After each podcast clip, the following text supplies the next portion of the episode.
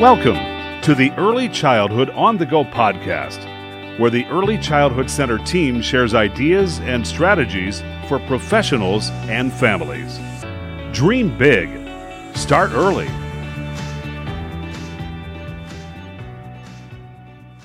Hello, and welcome to the podcast. My name's Katie Herron, and I'm here with educational specialist Carissa Darland. Today, we are going to talk about transition.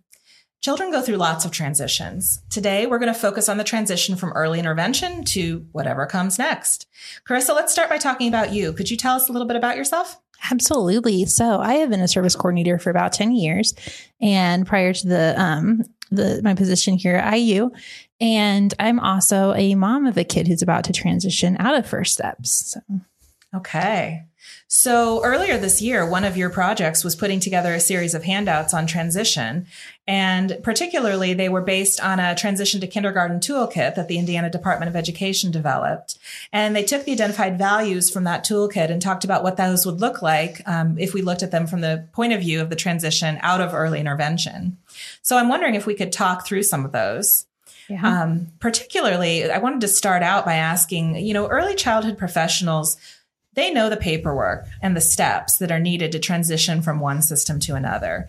But it takes more effort to truly engage families in the process. So I'm mm-hmm. wondering mm-hmm. over your experience and your time as a service coordinator and, you know, your experience as a parent, what are some ways that you suggest professionals collaborate with families around transition?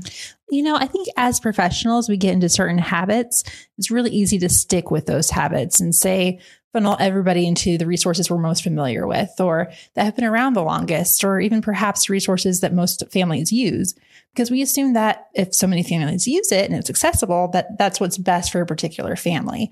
And it might be true, um, but it might not. So uh, start with asking a question that helps a family think about what they really want out of transition. Which one question could be, what skills do you want your child to have by the time they're in kindergarten? You know, if the answer is, I want them to learn their numbers and letters, preschool could be a priority. If the answer is, my kid has just so many behavior issues. I can't even imagine them being in a classroom where they have to participate with other kids and follow adult directions. Then maybe the family is wanting some play groups or sports teams or something that can help a child learn turn taking skills. You, I'll use my own daughter as an example. She receives physical therapy and occupational therapy, which are both standalone services with the school system. So she probably won't qualify for their programs. Um, but if I were to take her to an outpatient therapy, it's 20 minutes of therapy a week. And with her sensory processing difficulties, it might take her 20 minutes before she's even ready to, to participate. So if I were to re- um, really rely solely on that, it might not be an effective option. On paper, it might look like, oh, private therapy is a good option for you, um, but it might not be. So to really ask the family what they want to get out of their transition and take those individualisms into account so you're not setting them up for something that they can't use or don't find helpful. I love that because, you know, we call it an individualized family service plan and we we talk a lot about individualization, but I think when we have so many families we work with, it's really easy to go with kind of a basic model for mm-hmm. everyone. Mm-hmm. It's fast and it's what we know and we're, we're, most comfortable with. So I love the idea of kind of expanding and stretching a little bit around what would work for families. And I feel like a lot of what you're talking about really would depend on knowing the family well, knowing what questions to ask, and building enough of a relationship where they're going to answer you truthfully as yes. well. So I'm curious. I know one of the pillars or foundations around transition is good, clear communication. So are there some things that you've learned about how professionals can communicate with families to support that kind of communication? Yeah, I think you need to be very clear about program requirements. Uh, so, for instance, when I worked at Head Start years and years ago, um, there was this 80% rule. Children had to attend 80% of the time or they would lose their spot, which it sounds like, oh my gosh, missing 20%, like that's excessive. But when you think about how often kids get sick at this age, or how parents might want to keep their kids home on days they have to spend like their own time off, and then they want to spend their time with their kids, there are limitations there, and there are limitations to every program. You know, not every developmental preschool has peer models, for instance.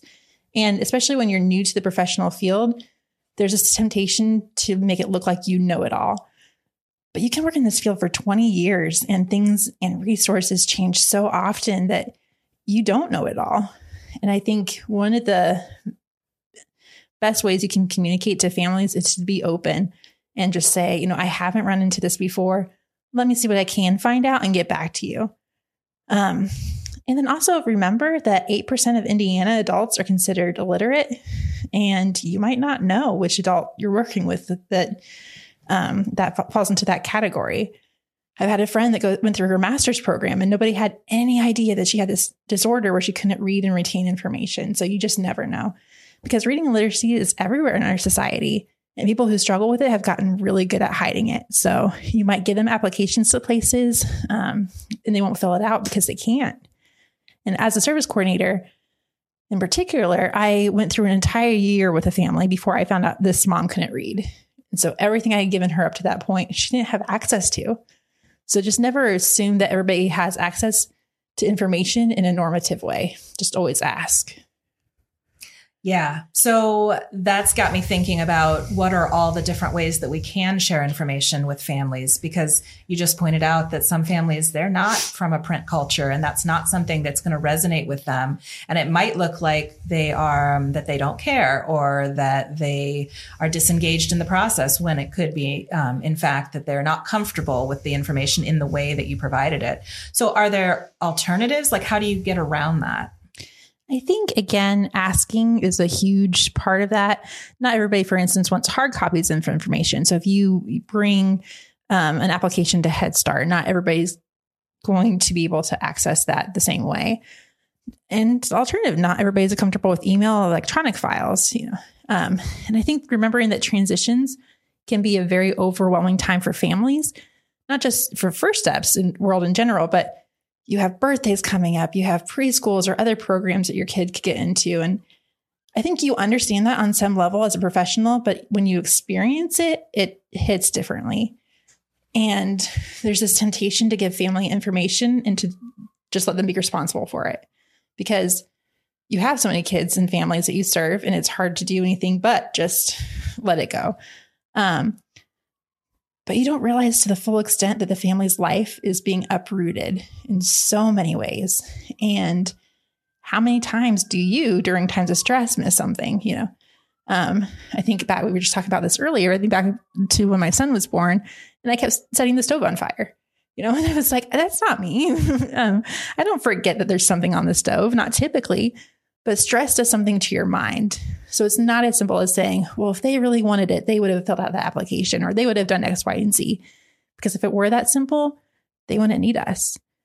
And I'm not saying you need to spend all your time on one family because that's not realistic, but to remember that families do need to be treated like they're going through a time of great stress and be given grace and understanding so that they might not retain all the information that you anticipate them retaining.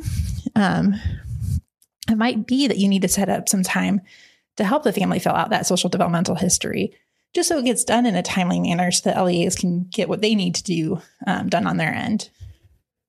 And thinking about those informal supports too, because I could see value in, you know, we know service coordinators have very high caseloads, and sometimes, you know, maybe maybe there isn't time to sit down.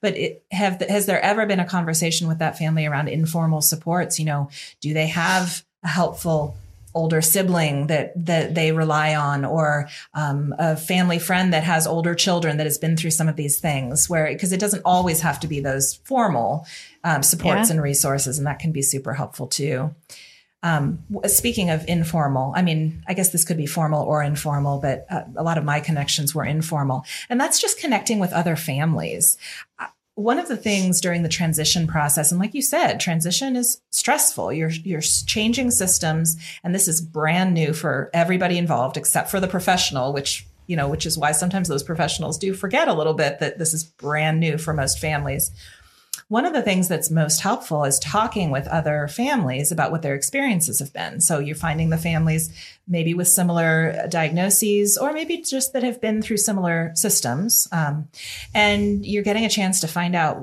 what did they do? What were their experiences? Where did they end up? Because I think it's easy to imagine transition as this pipeline from early intervention straight into developmental preschool. And if we're doing a one size fits all, that is kind of what it looks like sometimes. But we know that transition is really kind of like a a spider web, right? I mean, we're going from early intervention and you could go in all kinds of different directions and piece things together in different ways depending on what your individual needs are. So hearing from lots of different families can give you a sense of what that actually looks like. And that was incredibly important for my family when my son was transitioning uh, because uh, professionals didn't always have that information at their fingertips. So I'm curious, do you have thoughts, um, either as a professional or as a family member, about how you can connect families with others? And you know, there used to be this thought process, and I think it's still prevalent a lot in the medical world, um, that you don't want families to join support groups. You don't want them to look up anything on their own, et cetera, because the stories are the worst of the worst and you'll just rile everyone up. But it turns out that's not the case. You know, families are often the best guide for other families who are going through similar processes. And I remember um, my sister's daughter had intense special needs, and I invited my sister to a webinar training we had about um, Medicaid waivers and how to use them everybody in the office was just so excited about this webinar because uh, Medicaid waiver had changed so much over the past decade, and the training itself was not helpful at all. So in the end, I turned to my sister and I said, "Tell me about your process of getting your daughter enrolled with a waiver." And she walked everyone through the steps, and it was so informative and so helpful.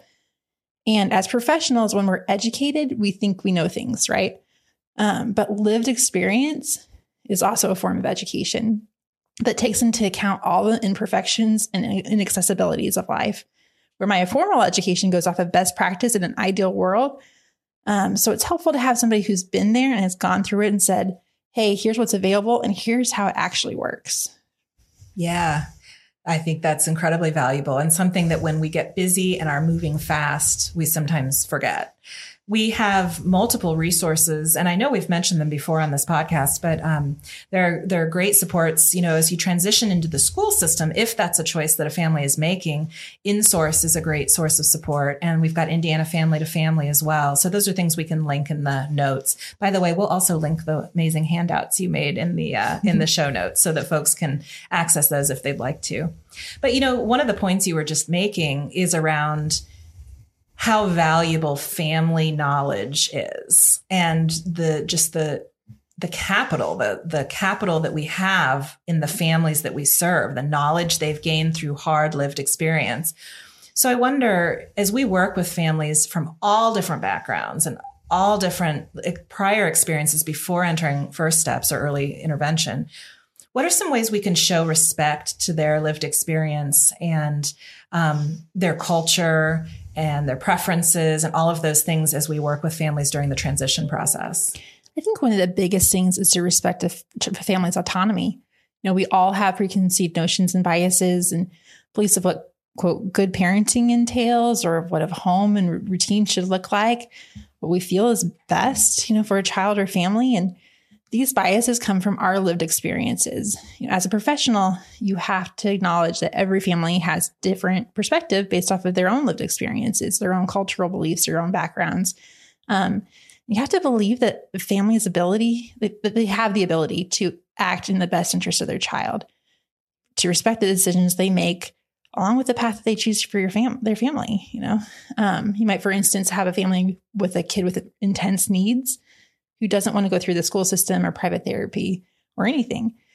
You might think to yourself, like, what are you doing? This kid obviously needs X, Y, and Z. Um, but do they? The family might have a different perspective.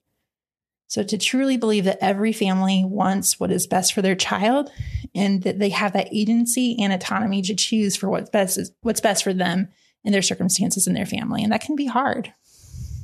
Yeah. Absolutely. I hope everyone rewinds and hears that a couple times because that was that was a powerful couple sentences.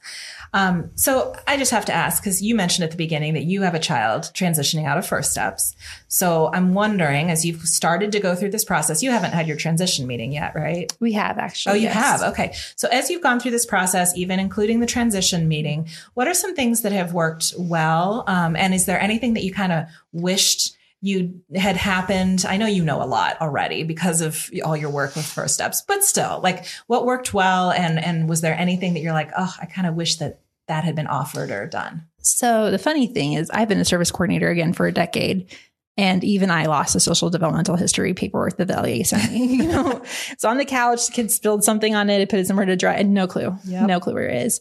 And then I was going to get back to them tomorrow and the day after. And I think one thing that was helpful was that the LEA sent me the paperwork virtually for me to fill out and return. And I'm sure at the time she was thinking, "Oh my gosh, Carissa, seriously, like you you know better." um, she didn't say that. You know, she was like, "Oh sure, here you go, no problem." Even though I know that the timeline was a problem, I know that like I know these things. Um, and I often think about how we as professionals handle those kind of situations because um, it's so easy. I do this myself. You know, you're like, "Oh my gosh." Can you just not be at your home? Can you just do, you know? Um, but you have to think about what's your goal. If your goal is to make things better, then how do you go about doing that?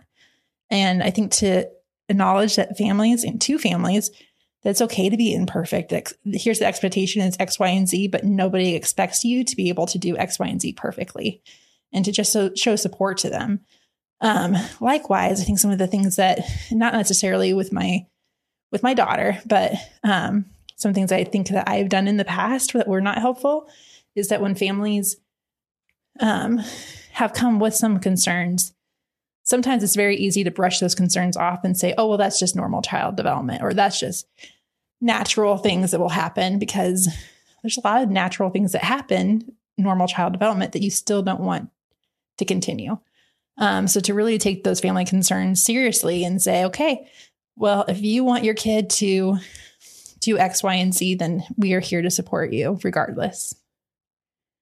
Yeah, absolutely. Um, I just, sorry, I'm just, I'm sitting here thinking about giving families grace and giving ourselves grace and how that's earlier today we were talking about this term psychological safety and this idea of building solid foundations with our families so that they would be safe to tell us those imperfect things or the fact that they can't find their social emotional history form or whatever it is. And and and, and so I think, you know, that might be a teaser for future episodes where we dig into a little bit how we build those relationships in the first place so that all those imperfections that we all experience, we don't feel like we have to um, armor over them, you know, and, and kind of pretend that they don't exist because we're not totally sure we can trust the person across the table from us. So, Carissa, thank you so much for being here. No, thanks for having me, Katie. Absolutely. So, thank you everyone for being with us, and we will see you next time. Thanks for listening to the Early Childhood on the Go podcast from the Early Childhood Center team at Indiana University. Learn more at iidc.indiana.edu slash ECC.